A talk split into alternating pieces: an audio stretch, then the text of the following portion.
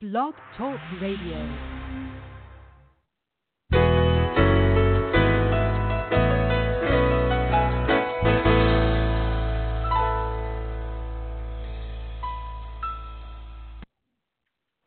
Good morning, everyone. This is Johnny Tan, author of From My Mama's Kitchen Food for the Soul Recipes for Living. Welcome to From My Mama's Kitchen Talk Radio Show. My guest for this morning is Amy Newmark, the publisher and editor in chief for Chicken Soup for the Soul. Amy and I will be having a conversation about this latest release, Chicken Soup for the Soul The Forgiveness Fix 101 Stories about putting the past in the past and moving forward. Good morning, Amy. Welcome to From My Mama's Kitchen Talk Radio. How are you doing this morning? I'm fine, and I'm very excited. This is my very first interview about our Forgiveness Fix book because it just went on sale today. Fantastic. Congratulations, and thank you for allowing From My Mama's Kitchen to roll this book out for you as well. It is a pleasure to have you on the air with me this morning. The book Forgiveness Fix is a perfect lead to the upcoming holiday season. Respectfully, we all need to get rid of a little mental clutter before the season of Thanksgiving. So thank you and congratulations for its release today. Oh yeah, and you're so right about the holidays. I was talking to somebody over the weekend and she was saying that she had uh met up with a family member who she was having mm-hmm. a lot of problems with and they just had a you know like a quick 15 minute conversation and she said and now I know if I see her at a holiday party, I will be okay. And I mm-hmm. thought, exactly, exactly. That's why we're putting out Chicken Soup for the Soul, the Forgiveness Fix. You know, ample time before Thanksgiving so that you can right. get the book read before you go to those family gatherings or work gatherings or parties held by friends where maybe some friend is there who you're not in great shape with right now. You know, like yeah, these things yeah. happen and you need to get over it so that you can get through the holidays without the awkwardness and feeling uncomfortable and you can feel free to hang out with everybody and go back mm-hmm. to loving the people who you're having the issues with right now. Fantastic.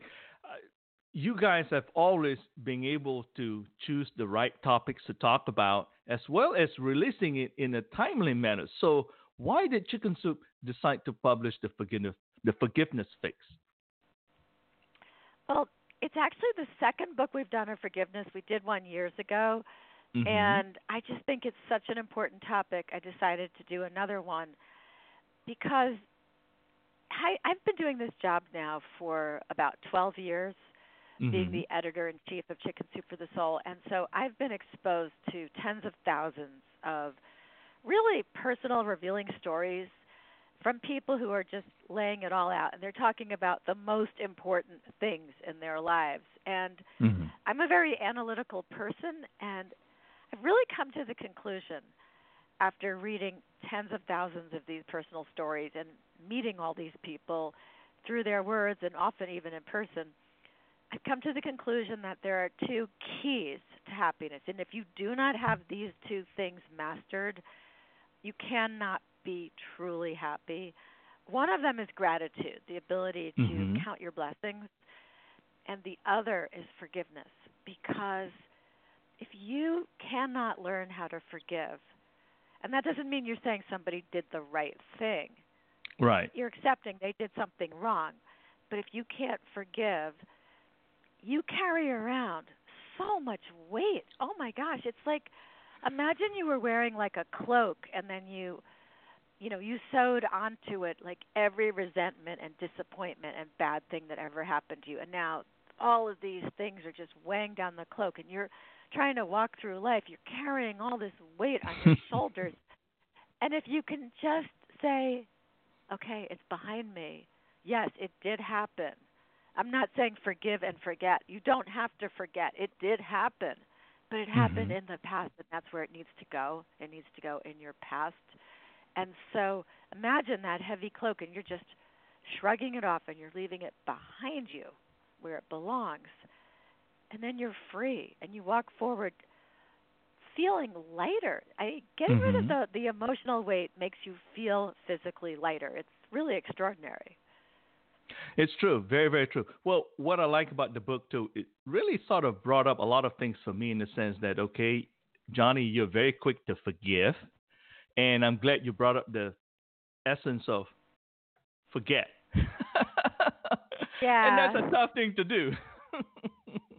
I you know what? I think it's true. It's it's better to like meet your past and deal with it. If you forget, Mhm. if you just put it in a box and ignore it, it's still inside you. It's still affecting you emotionally even if you don't realize it. So um there was there was a story in the book where um this woman went to grief therapy for the fact that her mother had recently died uh but she she had a lot of unresolved issues with her mother and it's always Mhm. harder to say goodbye to somebody if you haven't worked through all of those issues before they die so when she went to this grief therapy class they first had them work on some other problem because they wanted them to practice their skills on something that hadn't just happened that where they were super emotional.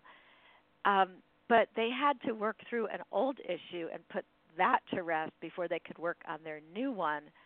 And you, you know i noticed you know how sometimes people react really strongly to something and you're thinking why are they reacting so strongly to that? Well it's because something like that happened to them in the past and they just carry that with them. And now when it happens again it's like doubled for them you know so mm-hmm. I think if people read Chicken Soup for the Soul, the Forgiveness Fix, and it brings up past issues, and they sit down and they think about those past issues and re-examine them, and now actually properly deal with them, then fabulous. I think that would be a Mhm. great outcome from reading the book. I agree. And the only thing I would add to it is that regardless of how quickly I'll how I guess you know how much time you take to forgive someone, that's fine. And the other thing also is that in terms of forgetting, uh, that's a touchy topic in the sense that you know you don't have to rush to it because you have your own sort of timing to allow that to just sort of uh, disappear and and and and be gone, so to speak. Yeah, you can't you can't go by timing that somebody else gets you. Let's say you have to deal That's with correct. an issue and Yeah. you're and you're Mhm. saying, Okay, I am going to get over it. I accept that and I am going to forgive and I'm going to move forward and I will be light and free, but I would like to wallow in this for another 30 days first. you know, that's fine. Sometimes you just want to really feel it for a while and complain about it for a little more time and then you'll put Right. it behind you. But you just need to extract all the complaining out of it.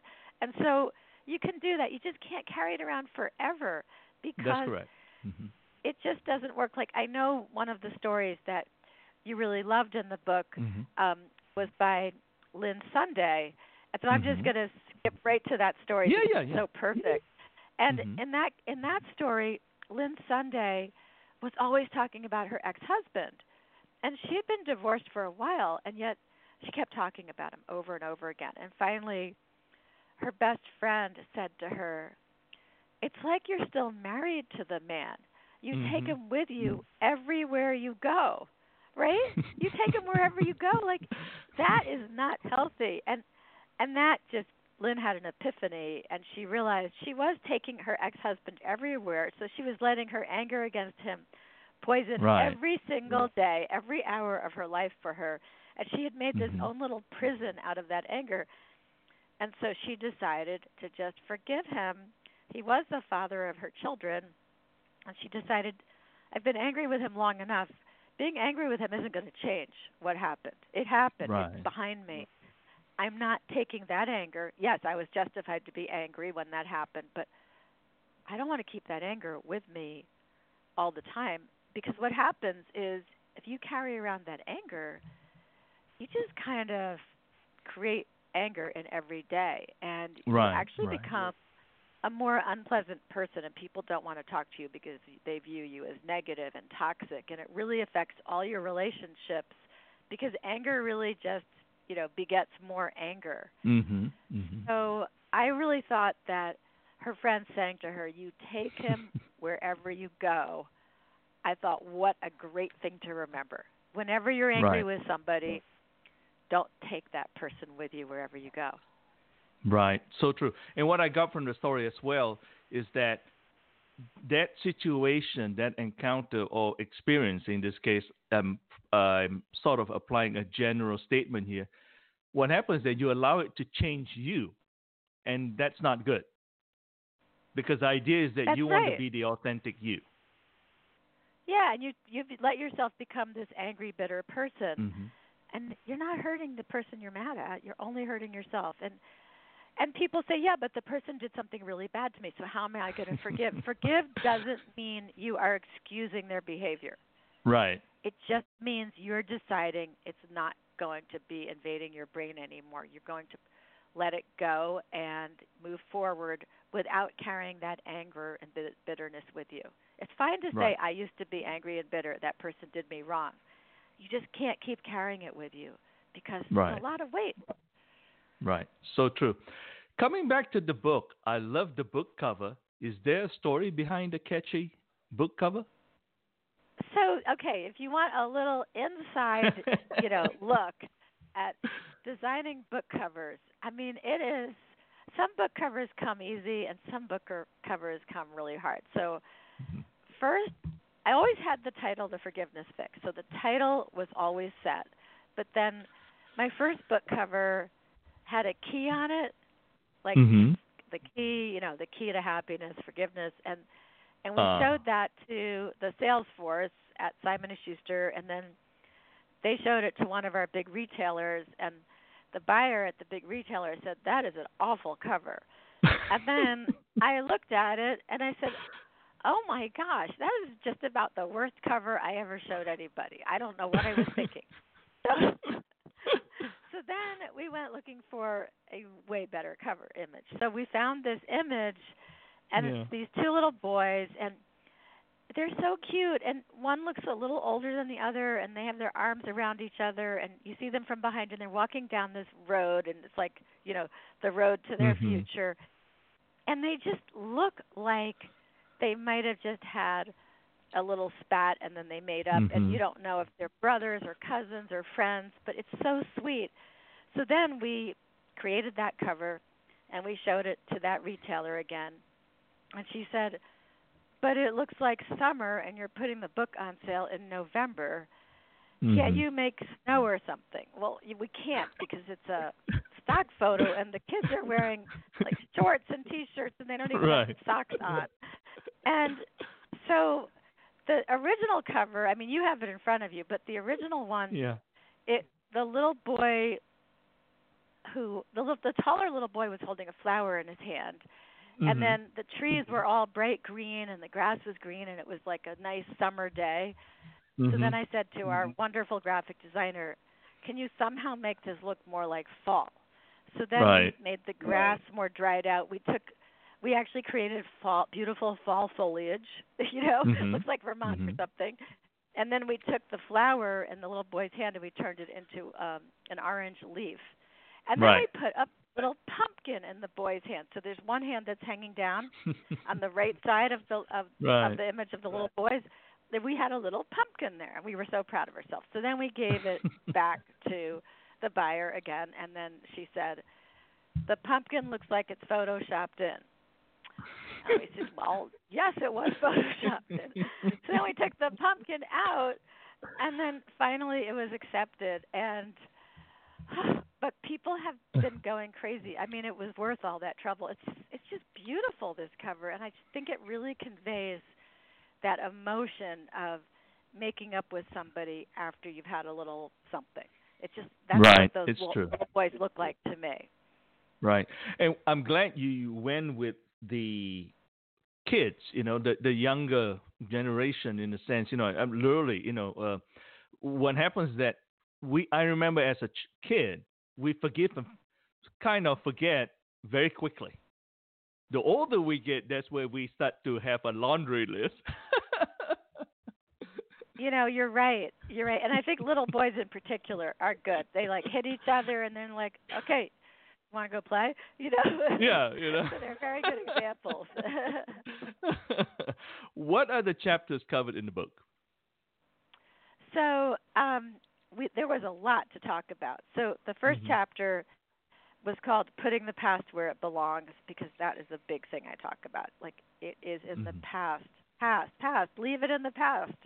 Second chapter is called Understanding Someone's Actions because I find that's such an important component of forgiveness. Like if you analyze why the person did that or said that or acted that way, you can develop an understanding and realize also, hey, that person didn't do that to me.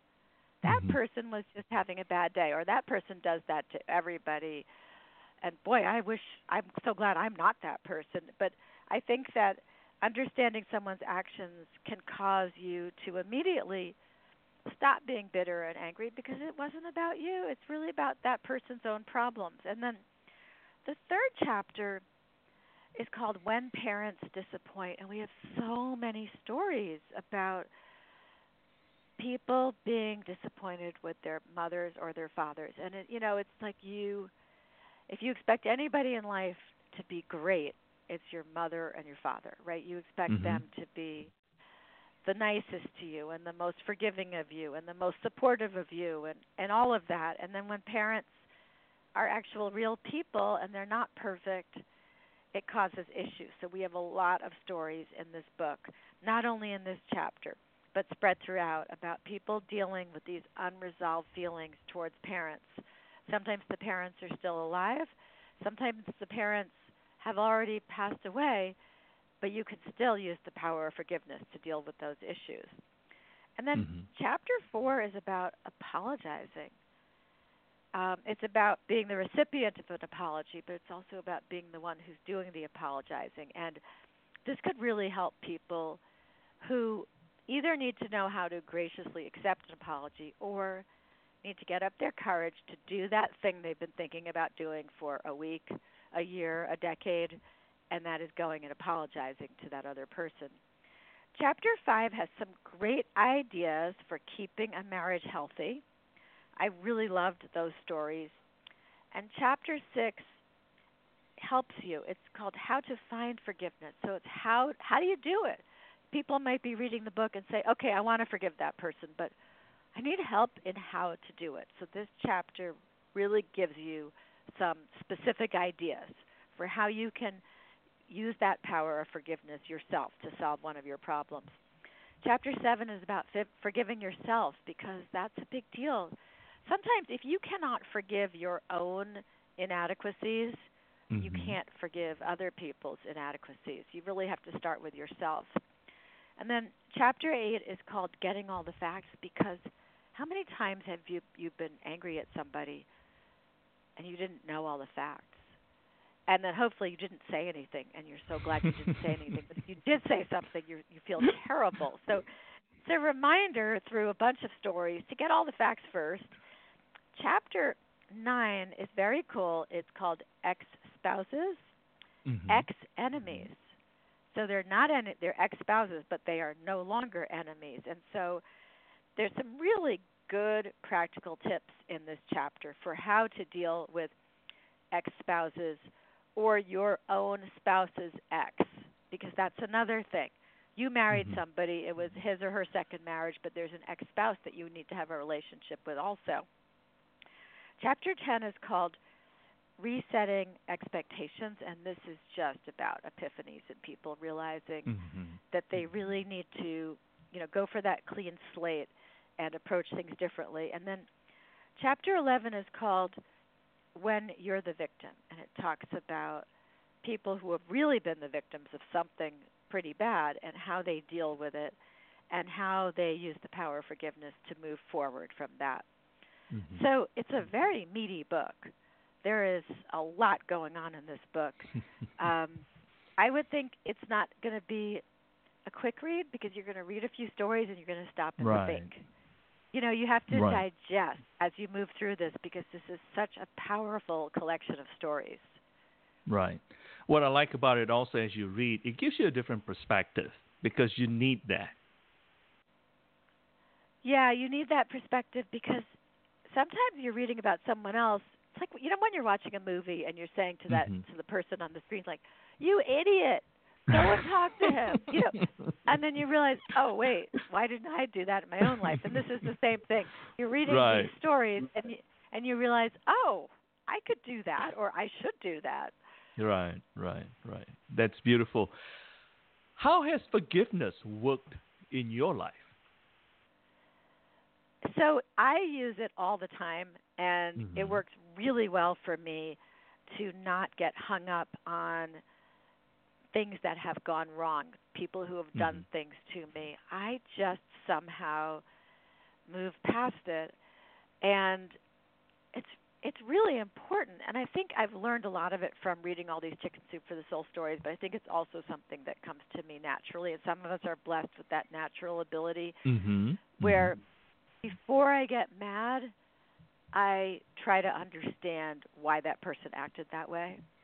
Mm-hmm. And sometimes I just decide, oh, that person's crazy. You know, and I'm just like I'm just avoiding that person from now on. But that person's crazy, so I'm not going to be angry because right. that person can't help how she acts. So I'm not going to let Mhm. it bother me a bit. I just like put a little wall up between me and that person, and um, and I'm good to go. Um, Mhm. but I think also, I think having cancer in the past year has helped me also have a lot of clarity. It's so interesting that over all these years that I worked on all these Chicken Soup for the Soul books, I always talked about our writers who had been through cancer and how they seemed to have a special clarity in their thinking process. And I Mhm. think it's because when you're faced with cancer and the horrible treatment that you have to go through and the possibility of not making it, you start to really trim the fat from your life in terms of emotions and you get really efficient and you get rid of a lot of excess baggage whether it's emotional or actual stuff and so i think that going through cancer treatment focused me in even more on not carrying any resentments around with me at all and so this book was very meaningful to me as I, as I was putting it Mhm. together. Um, I feel like every time I make one of these books, it reinforces in me as well the necessity of using forgiveness, using the power of gratitude, whatever the trait is. Mhm. It reinforces for me how important it is to do these things. And everybody always says to me, "You're so upbeat, you're so happy," and I'm thinking, yeah, I'm waiting to find out if my cancer is coming back, but I'm very upbeat to the rest of the world. And then I realized, you know, I am truly happy. I am able Mhm. to use all of these Mhm. skills I've developed from Chicken Soup for the Soul books and just make it through all of this stuff. That's fantastic. It's a beautiful story. By the way, you're listening to From My Mama's Kitchen Talk Radio. Our podcasts are available on Apple's iTunes, Stitcher Radio, Blubrry Podcasting, TuneIn Radio, Mixcloud, and Google Play. I'm Johnny Tan, your host, and my guest for this morning is Amy Newmark, the publisher and editor in chief for Chicken Soup for the Soul. We're having a wonderful conversation about their latest release, Chicken Soup for the Soul The Forgiveness Fix 101 Stories About Putting the Past in the Past and Moving Forward. Amy, let's talk about some of the stories in the book. I love it, and I'm going to keep my mouth shut. And I tell you what, it's just truly amazing. So let's start with chapter one Putting the Past Where It Belongs. And the first story that really kicks off this entire book is There for Each Other by Lauren Maglano, Maglano I think. Yeah, so Lauren, Mhm. she grew up in this family where everybody knew that Lauren's father and Lauren's uncle didn't talk to each other. They'd been estranged for years. And she didn't know why, but she just knew that even at family functions, they would never speak to each other, and everyone accepted it. But then Lauren's father was hospitalized with a brain aneurysm that almost killed him. And Lauren's uh, um, uncle showed up. Lauren walked into the hospital one day, and there was her uncle by her father's bedside. And she she doesn't think her father and her uncle even talked about what had happened. They just picked right back up again, and they became the best of friends. And they had each other after that for the next 20 years, and they helped each other's families. And it was such a good example of how even a huge rift, you know, like many, many Mm-hmm. years of not talking to each other, could be overcome just because these two men decided that they would. They Mhm. put the past in the past, whatever their problem had been, and they peeled all of that off. And what was under it was the fact that they really loved each other as brothers, and that's how they went. That's how how they rolled for the next 20 years. They even uh, worked in the same business together. It's fantastic. The story basically reminds me focus on the good things. The rest will take care of itself. Yeah, I think that you're absolutely right, and that's kind of peeling things away and just going to the Mhm. essence of things. Absolutely. Same chapter, putting the past where it belongs. The next story is Once More with Feeling by William Demerson. Dameron. Yeah, so yeah, William Dameron, this is really interesting because he wrote this book that's called The Lie. And it came out as an Amazon Kindle book a few months ago, um, one of the free books that they give you each month if you have a Prime Mhm. account. So I downloaded this ebook and I read it immediately and I loved it. And I reached out to him and I said, I would love to get a story from you for our forgiveness book. And he actually gave us two stories. And then he also came on my podcast, and the interview with him actually ran last Friday, November 1st. If if anybody wants to listen to it, it's on the Chicken Soup for the Soul podcast. So he's a really interesting guy because he grew up in the South and um he grew up in you know the 60s and 70s and I think in early night I think in, in 1983 he told his mom that he thought he might be gay. And his mom said no you're not gay. Because that was when AIDS was taking off and basically Mhm. she didn't want her son to be gay and it was the South. And they were in a religious household and it was 1983 it was a long time ago.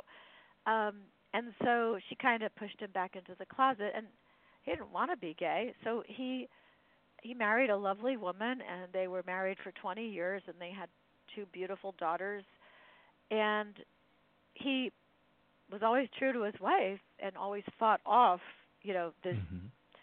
this feeling that he was gay and shouldn't be married to her. And then one day they were pulling into a parking lot and she stopped the car and she said to him i have to ask you this now because i'm never going to have the courage to ask you again. Are you gay? And he said yes i am.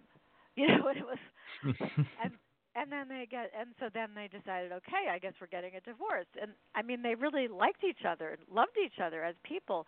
So then he had to come out to his daughters and had to go back to his mom and say mom i really am gay. And he talks in his book about how he went through that whole process. And he ended up friendly with everybody. And when he finally got married to a man his mom danced with his husband at the wedding.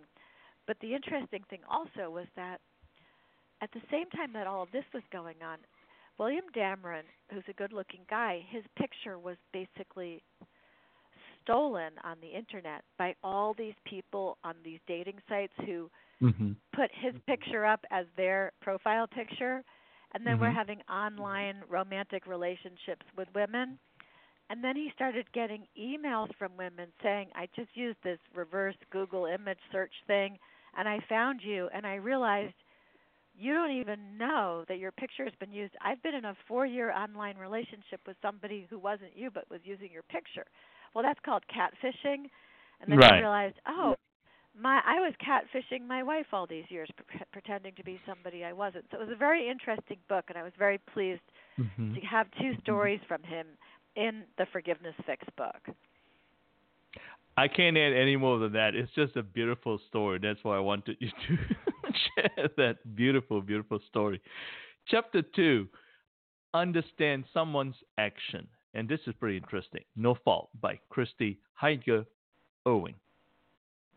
Yeah, so this is a good example of why you should get all the facts before you get angry. So Christy Heiger Ewing, um, her mom committed suicide. That was devastating because her mom had tried six weeks earlier and they had found out and you know and she had taken a bunch of pills and they had saved her and then the mo- her mom did it again, and this time she was successful. And so Christy felt like, how could her mom abandon her this way? How could her mom not care enough about the family to stay? And she killed herself. And then Christy saw a news segment on suicide, and it made her reevaluate her mom. And she said she had been focused so much on her own grief that she hadn't stopped to think about what her mother must have been feeling to feel that her family would be better off without her. And so she went to a support group for people who had lost their loved ones to suicide and she began to understand the agonizing emotional pain that her mother was in because she was mentally ill. And when she realized that her mother was mentally ill and her mother wasn't trying to be selfish and leave the family behind, but truly was in agonizing pain and didn't think that anybody needed her in their lives anymore, then she felt awful that she couldn't save her mother, but she stopped being angry with her mother. And instead, she was able to focus on the 46 wonderful years that she did have with her mother before her mental illness took her away. It's a wonderful story of understanding. In reading that story, it reminded me of my dad when I first came to the United States when I was 18 years old. My dad was sick when I left, and he had been sick for about three years prior to that. And he finally, uh, my dad died the uh, after I've been here for a year. And what happened is I know enough to know that I just sensed he lost his will to live because he was draining the family funds. In Malaysia, we don't have health insurance. And so it was costing a Oh, lot right. of money. Right. So he's looking at wait a minute now. This is not about me anymore. It's about taking care of my wife. Of course, at the time, what women don't necessarily work during my age, uh, during my mom's time. You know, they just take care of the family, right? And then my sister was young, um, and and so forth. So when you look at all that, because I feel like whenever you talk about situations like this, is someone loses their will to live, and that changes the dynamics. That happened with my mother too. She just wanted Mhm. to go. She was 85 Yeah. and when she went into the hospital, she kept saying, "Just let me go, just let me go." And I said, "Mom, don't you want to stay for you know, my daughter's wedding? Don't you want to stay for Dad?" "Oh, he'll be okay," she said. you know, he's not really okay. Yeah. he's in a dementia Yeah. unit, but I mean, she. I think she didn't really want to deal with that. It was pretty miserable. Right. But yeah, you. But I think I am not ma- mad at her at all. I accept that she just didn't want to hang around anymore. Sick Right. and miserable. Right. It's an amazing story because when I look back, like I say, my dad and I had a conversation one day when he was basically, you know, he was okay, right? I mean, one would think this is before I came to the United States, just a few months. And I, I asked him, How are you feeling? And he says, Let me put it this way. Just imagine that you have a fever, but it's not that 100 you know, degree fever where you have to lay down in bed all day, right? It's enough Yeah. to aggravate the heck out of you every day. Uh huh. And it's like Yeah. you're trying to comprehend that. People just get tired. Yeah, yeah, so true. Chapter 3 When Parents Disappoint The Right Number by Maya Morin. Okay, so Maria, um, she had an experience with family forgiveness, but and it but it was a bit of a miracle that it even happened because it wasn't her Mhm. family. Um, in her case, she called her father one day, but then when he answered the phone, his voice seemed different, and she said, "Papa," and he said, "Eloisa," and that's when Maria realized, oh, even though she'd called her father a million times before, she'd gotten the wrong number this time. And so she apologized, and then the man kind of snarled at her. And she said, Are you okay, sir? And then he poured out this sad story. He said he should have known it wasn't his daughter, even though Maria sounded like his daughter, because he had been a terrible father and he had banned her from seeing a boy who she liked. And so his daughter had moved out at age 18. And he had said, She's dead to me. And now he hadn't seen his daughter in nine years, and his wife had just died. And he found his daughter's phone number in his wife's things and realized that his wife had secretly been in touch with his daughter all along. So Maria said to this man, Call your daughter. You have the phone number. Just call her. And he said, But what if she refuses to talk to me? And Maria said, Well, you won't be any worse off, right? Then you just won't talk to her. But you don't know if you don't try. So then she asked the man for his phone number because obviously she, Maria didn't know his phone number because she had called it by accident. so he gave her his phone number. She said, "Do you mind if I check with you in a few days?" So she called him back, you know, a few days later, Mhm. and he was so happy. He had talked to his daughter for two hours, and she had married that boy he didn't like, but it had worked out just fine, and she was willing to, you know, take her father back into her arms, and Mhm. so he was going off to meet her, and and everything had been restored in their relationship. So it was really sweet. It's a beautiful story, and it's almost like a human angel coming in at the right time, don't you think? I do. I do. It really was a bit of a miracle. Um, and it was such a good example of the fact that you tell yourself, oh, that person doesn't want to talk to me. But here, this guy bravely reached out, and it turned out his daughter did want to talk to him and welcomed him. So that was really sweet. Same chapter when parents disappoint, and this is a big chapter because we always seem, all of us seem to have an issue with our parents for up for one reason or another, you know. So it's just kind of crazy. And the title of the story is "Writing to My Dead Father" by Noelle Sterne.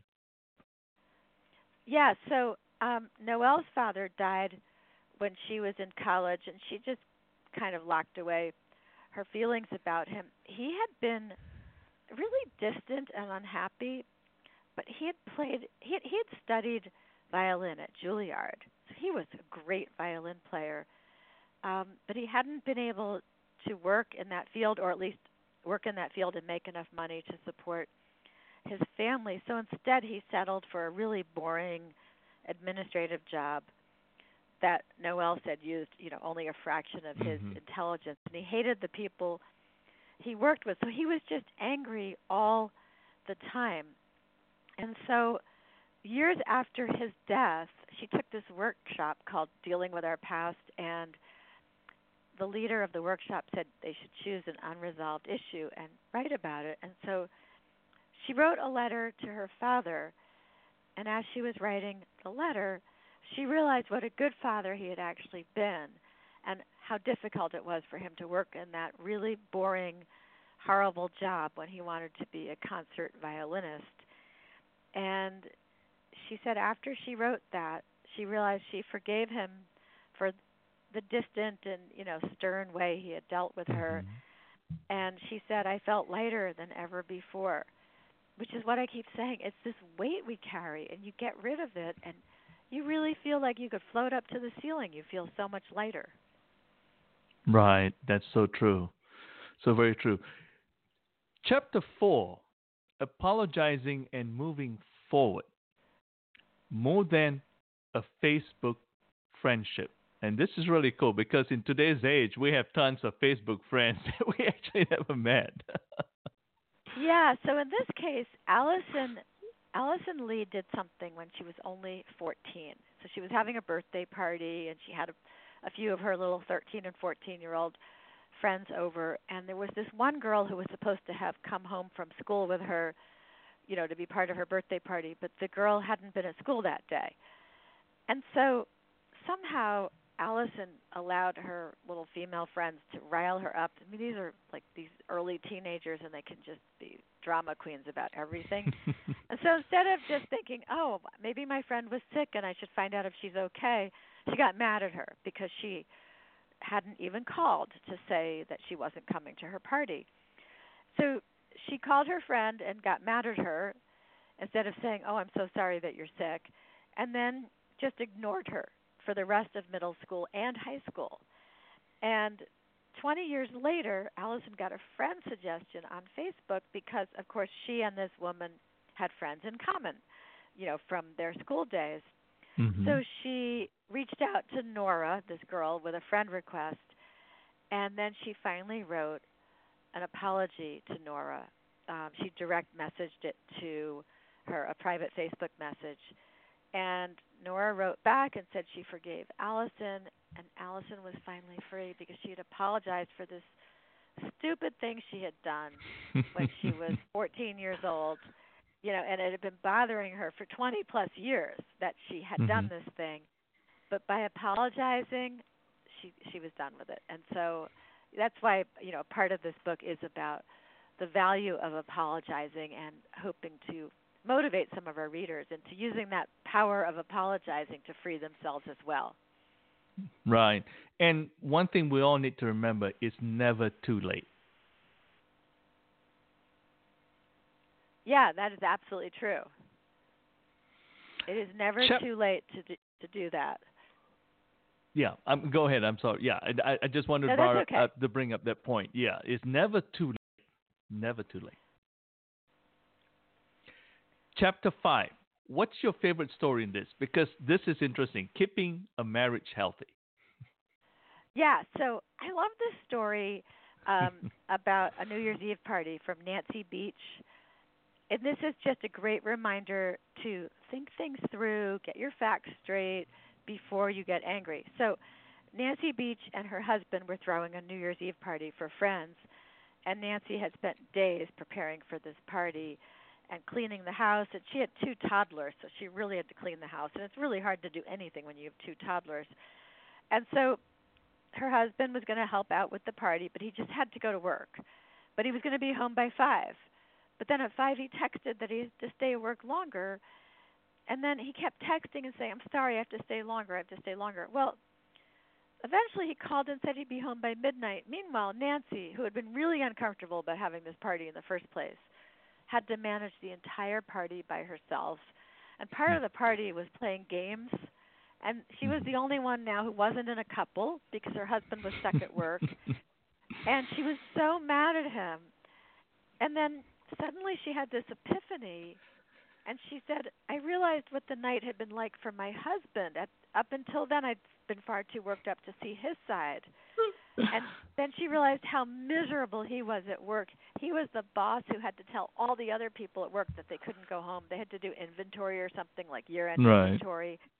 And so she forgave him, realized he was suffering just as much as she was, and she realized all her misery that night had been her own doing and she didn't have to have such a lousy time and it was a good lesson for her for the future to get all the facts before she got angry and think about it from the other person's point of view as well. It's about it's no longer about me, me, me. and that's it's what so I got out of it. Put yourself yeah, putting yourself yeah. in the other person's shoes really mm-hmm. does help a lot. Mhm. Mhm. So true. The other, another story in that chapter that I really like is never too late. And reason is because it's just that sort of realizing ourselves that you know it's never too late for what we need to do by Shannon Cribb. Yeah, so in Shannon's case, her mother-in-law was dying, and this woman had always been very difficult. But now Shannon felt that as the daughter-in-law, you know, she should try to help care for her mother-in-law in her final days, and they couldn't get her into a nursing home for various reasons, and then it it all boiled down to the fact that Shannon and her children had to move in with her mother-in-law to take care of her, and the mother-in-law all of a sudden changed, and she began calling all the people she had wronged and inviting them to come over, and then she would she would sit and and and tell them how sorry she was and she would ask for forgiveness and she would tell them that she loved them and ask that they never forget how much they meant to her. And somehow this woman had achieved clarity on her way out and had realized how difficult she had been. And then she apologized directly to Shannon as well and said she was so sorry for everything she'd done to her and that she was actually proud to have her as her daughter-in-law. And Shannon says at that moment I fell in love with my mother-in-law I no longer saw the past when I looked at her. So she was able to look at her with love and see the current woman, not the past one. So I thought that was really nice. It's a beautiful story. Totally beautiful story. You're listening to From My Mama's Kitchen Talk Radio. Our podcasts are available on Apple's iTunes, Stitcher Radio, Blubrry Podcasting, TuneIn Radio, Mixcloud, and Google Play. My guest is Amy Newmark, the publisher and editor in chief for Chicken Soup for the Soul. We're having a wonderful conversation about their latest release, Chicken Soup for the Soul The Forgiveness Fix 101 Stories about putting the past in the past and moving forward. I'm your host, Johnny Tan. Amy, chapter six is a really wonderful chapter. How to find forgiveness. And the ch- story that I really like is Letting Go, Gwen by Gwen Shelton. Okay, so um, Gwen Sheldon, she had to wait a minute. I'm looking for that one now, um, because I was thinking we were going to talk about a different one, the one by Oh, L. Y. Levin. I was all set for that one. um, no, but I know Gwen. Gwen is a great example of somebody who was living under a black cloud of her own making because she was a Mhm. professor at a college that had financial problems and so they had to shut down most of the departments at the college and Gwen was laid off even though she was a tenured professor. Well, she managed to find another job in the university system, but she really remained scarred by the whole experience and there was this department secretary who Gwen had never liked and she just somehow let this department secretary whose name was Fran come to embody everything that had gone wrong and the fact that she'd lost her job and the university hadn't been well run and this woman Fran would try to talk to Gwen and Gwen would always just respond to her coldly. But then she found when she would go to a meeting if she was near Fran she would feel really uncomfortable and her body would tense up. She did this whole thing to herself. Gwen was the one who was experiencing this misery. She was the one who was holding on to this grudge that took so much energy from her. And she wasn't hurting Fran she was only hurting herself. And so she finally realized that she was just not going to let Fran become relevant to her and I thought this is cool decide this person Mhm. is no longer relevant to my life that's a great way of dispensing with somebody who's making you miserable they're not relevant anymore Mm-hmm. Mm-hmm. That's true. And coming back full circle, what we talk about, I mean, some of us are very good at forgiveness. We just forgive very quickly, right? But I think the letting go, that's part of that forgetting. And so using words like, is this really relevant? And it's not. And there's something that sort of, it's like the air deflating from the tire. You're free you're giving clear. somebody a lot of power when you That's keep right. holding on to that right. resentment and you keep letting that person cause this emotional weight. Boy, did you give that person a lot of power. so by declaring the person is no longer relevant, you Yeah. completely strip them of their power over you. Now, another method, and this is the one I thought we were about to talk about. It's the Clean Mhm. Record by L. Y. Yes. Levin. Now, Mhm. it's another mother-in-law story, but in her case, Ly was really upset with her mother-in-law, and then she went to this Bible study class where they had them write down the things that were bothering them, and she wrote down. She typed it into her computer. It took her a few days. She typed up every single thing that she thought her mother-in-law had ever done to her, everything that was wrong, and then she looked at all of those items and she read each one to herself and deleted it. And so, after spending a few days creating this big list, she then went through and one item at a time, she deleted them and then she said, Okay, now my mother in law has a clean record. And she says, Nothing really changed except Mhm. that I felt lighter. It's just Mhm. amazing. Everybody uses the term lighter, which is why I keep talking about the emotional weight that you Right, get from the right. lack of forgiveness because everybody who becomes successful at this says I walked away lighter. So true, so true. What I like, uh, another there's another sto- story in chapter six that I really like, and this is important because this will help people that sort of did not quite get things done with their loved ones while their loved ones are still alive. And this story is just a wonderful story, and it's called "Forgiveness Beyond the Grave" by Stephanie Pfeiffer Stone. Yeah, this is a great one because probably at least a quarter of Mm-hmm.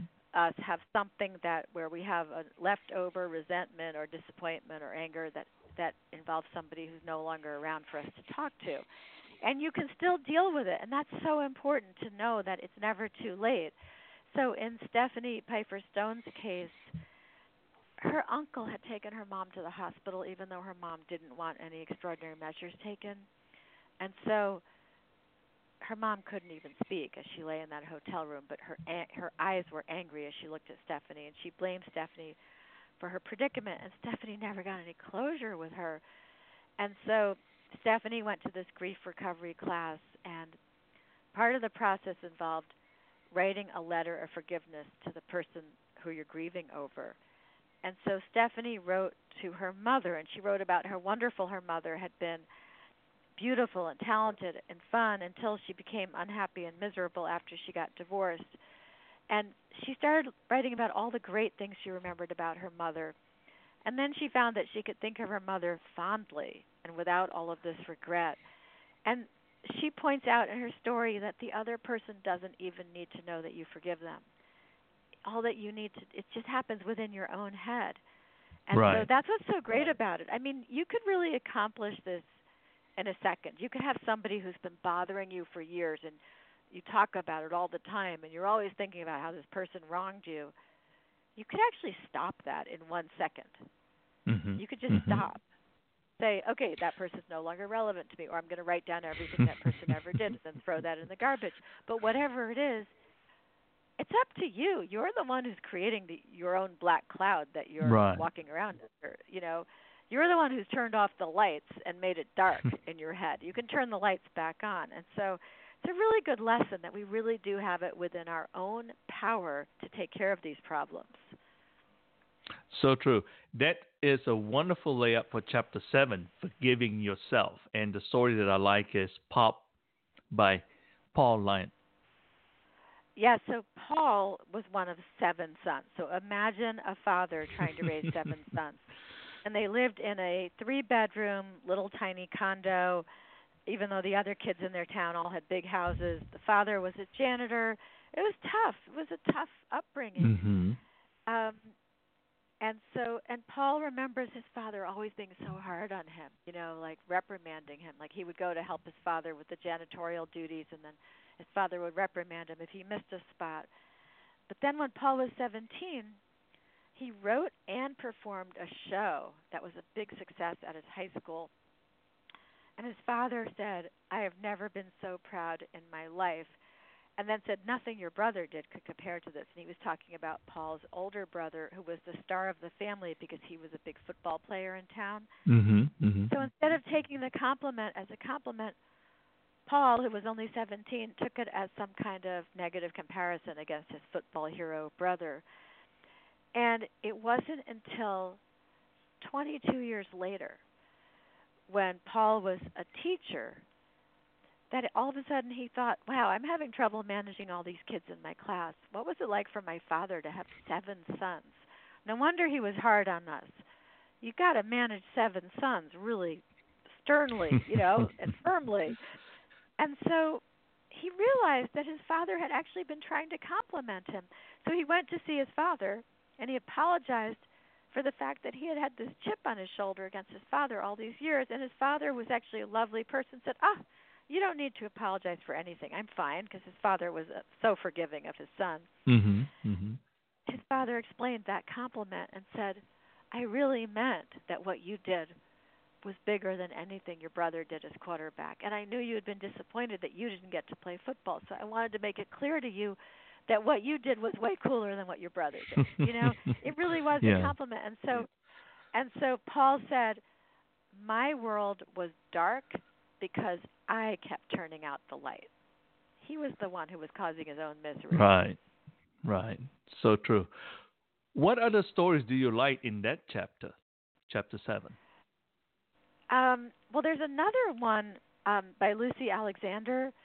So Mhm. this was one of these really heavy ones. Lucy grew up in a pretty large family, and she had this older brother named Todd, who wasn't always doing well and he ran away from the family for a while and just lived elsewhere and didn't talk to the family. But then he finally came back and reconciled with the family but Lucy felt very protective of her mother and she basically didn't take him back. The other siblings did but Lucy didn't and then Todd killed himself. And Lucy decided that it was her fault because she had rejected him when he had come back and it was only years later that she realized that Todd was responsible for his own behavior, and her taking him back or not ter- taking him back had nothing to do with it. And so she finally forgave herself for having not welcomed him back into the family mm-hmm. and realized that it wasn't her that caused him to end his life. That's true. I mean, it's everybody is entitled to their own actions and the decisions that they make. And that's a wonderful story, a good reminder to kind of make us understand that we can't blame ourselves for someone else's action. Exactly, and she said it was only when she became a mother and saw, you know, how independent her little son right. was that she realized, oh, Todd was responsible for his own actions. We other family members didn't cause him to do that. Right. Right. Chapter 8, Getting All the Facts. This is cool. Now I Get It by Diane Morrow. Yeah, so this is another case of a mother, brother, sister triangle. so in Diane's case, when her mother died, Diane realized that she really resented all of the time that her mother had spent on on her brother. But he had special needs. And so her mother had you know had to work extra hard to take care of him and there's only so much time and so she had been neglecting the other kids but she was doing triage basically she took care of the kid who needed the most help mm-hmm. well then after her mother died diane started taking care of her brother and he had a lot of disabilities. He got he was diagnosed with schizophrenia. He also had some medical problems. And he had these intellectual disabilities and sometimes he would be violent. And Diane found that she was spending a huge amount of time with him. And then she realized why her mother had neglected her all those years because her brother was just taking up all of her time. And and Diane realized that she really should have gotten all the facts first. If she had understood more mm-hmm. what was motivating her mother she would have handled it differently that's a wonderful story it's i think it's in a way, when you look at the flip side of the equation, is because she is so responsible that her mother trusted her to take care of things without having True. to have a very short string, so to speak. Yeah, I think you're right. That's true. She knew that she was the capable child. Mm-hmm. But there sometimes the capable child does resent all the attention that's given to mm-hmm. the child who's not as capable. So true. Well, we've done chapter nine. You cho- you mentioned the story. You told the story about the story that I really liked in ex spouses and ex enemies. Let's go to chapter ten, resetting expectations. And I really, really, really like this story. It begins with you by Kim Kelly. So, in Kim's case, she always was complaining to her mother. I mean, this is when she was still in school, and she was always complaining Everybody was a jerk. Everybody was treating her unfairly. and her mother said to her, If everyone around you is being a jerk, then it is you who is behaving like the biggest jerk of all. And Kelly thought, What? But then she decided to think about what her mother had said, and she realized that she was always overreacting to everything and and acting like everything was terrible and allowing things to affect her. And she decided that she would just try to let things roll off her back. So she said that she took control of her emotions and her reactions to thing, things around her, and instead of feeling like a victim, she mm-hmm. started feeling like a victor because she was controlling her emotions and she felt more empowered. And then she found that she was forgiving her own shortcomings, and then she realized, wait, if I can forgive the shortcomings that I have, I should be able to forgive the shortcomings in my classmates. And so it completely changed her life. And she, in the last paragraph of her, of her story, she wrote something I thought was so smart. She said, Tolerance of our own imperfections helps us to recognize and accept the imperfections in others, right? Don't judge others until you right. judge yourself. Right. And then the other flip side of the equation is let's do the math. You are the common denominator. exactly. I know. I know. I always say that to people. You know, if there's a whole bunch of siblings and and there's three who are get along great with each other and there's one who's always fighting with everybody else, it's kind of right. obvious who the person with the problem is. Chapter 11. This is a beautiful story. It's the fitting story to be the 101th story the chapter title is When You the Victim, and the story is Unexpected Blessings by Linda Newton. So, in Linda's case, um, there had been this woman who had come into Linda's classroom and had gotten mad at Linda because Linda had disciplined her daughter. And this had happened years and years and years ago. But this woman was calling her after all these years to apologize for having been so angry at her way back then for disciplining her daughter, as, and which was something that Linda should have done as her teacher. Mm-hmm. And so, for Linda, it didn't really make that big of a difference to hear this, but for this mother who made the apology, obviously this had been bugging her for 20 years. It was really important for her to do this, which is one of the sub themes in our book about forgiveness, which is the value of apologizing to people and how freeing that mm-hmm. is for the person who's doing the apologizing. So true. Very, very true. What's interesting about that is when I used to go home and tell my mom my teacher disciplined me, she added on to it in the sense that you must have done something wrong, so let me give you extra discipline. it's like, so never say anything. That's right. what does Chicken Soup for the Soul plan to serve this holiday season? Well, we're going through a fabulous period right now of having. Mm-hmm. We have five books among the top 15 self-help books, and wow. um, one of them has been number one for five weeks now. It's um, mm-hmm. it's called Chicken Soup for the Soul: Think Positive, Live Happy. Then we have mm-hmm. this wonderful Forgiveness Fix book for the holidays, and we also have a really pretty and fun Christmas book. It's called Chicken Soup for the Soul. It's beginning to look a lot like Christmas, so people can find that at Walmart and Barnes and Noble and all of the other places that you like to buy books. And so we're really excited about the Christmas season because everything seems to be going so well for our new books. And then the other really cool thing that's happened is in our television business, um, this is kind of relevant for the holidays because this is when people have to confront their financial situations. So, mm-hmm. you know, you've got all these millennials out there who have taken on so much student debt, and some of them are being very responsible in the way that they live, and they're trying to pay this debt down, and meanwhile they're scrimping and saving, but the debt is just sometimes insurmountable for them. And then you have other kids who have this debt and have just thrown in the towel and said, "I'm never going to pay it off." Mm-hmm. So they're off buying, you know, clothes every week and going out and not being so responsible. But either way, these kids need help with managing their finances, and so we made this very, very cool television show. We took um, ten kids, ten millennials in the LA area.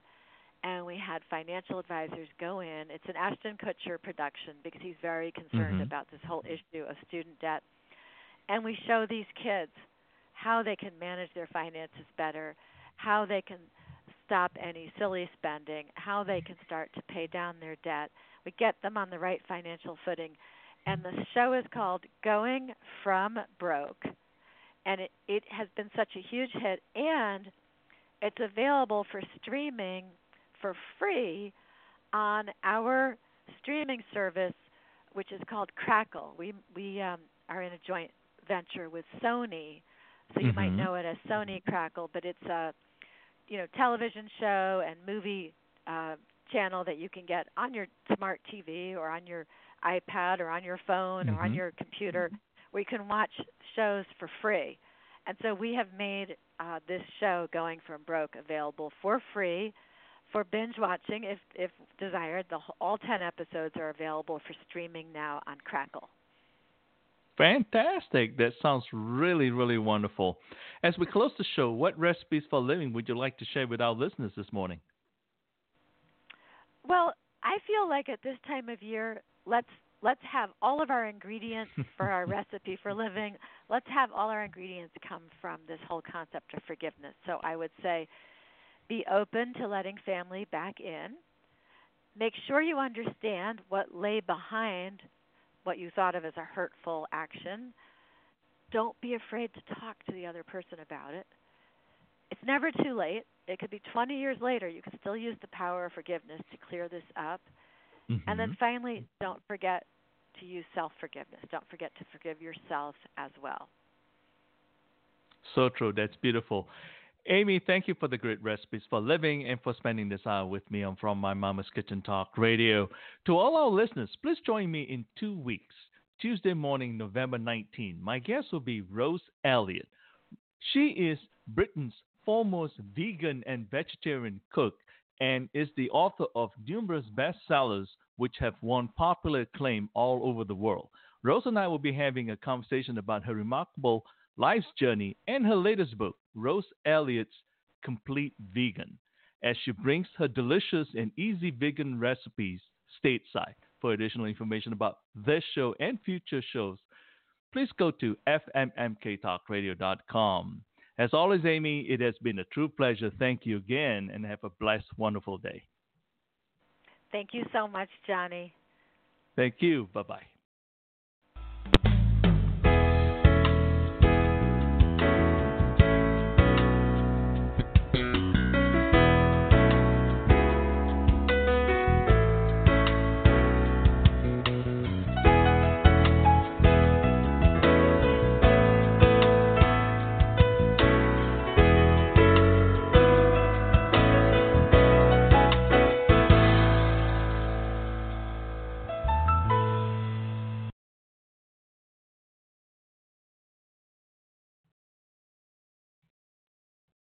With the Lucky Land slots, you can get lucky just about anywhere.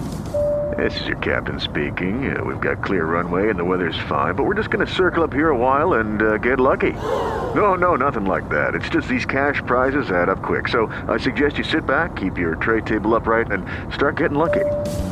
Play for free at LuckyLandSlots.com. Are you feeling lucky? No purchase necessary. Void where prohibited by law. 18 plus terms and conditions apply. See website for details.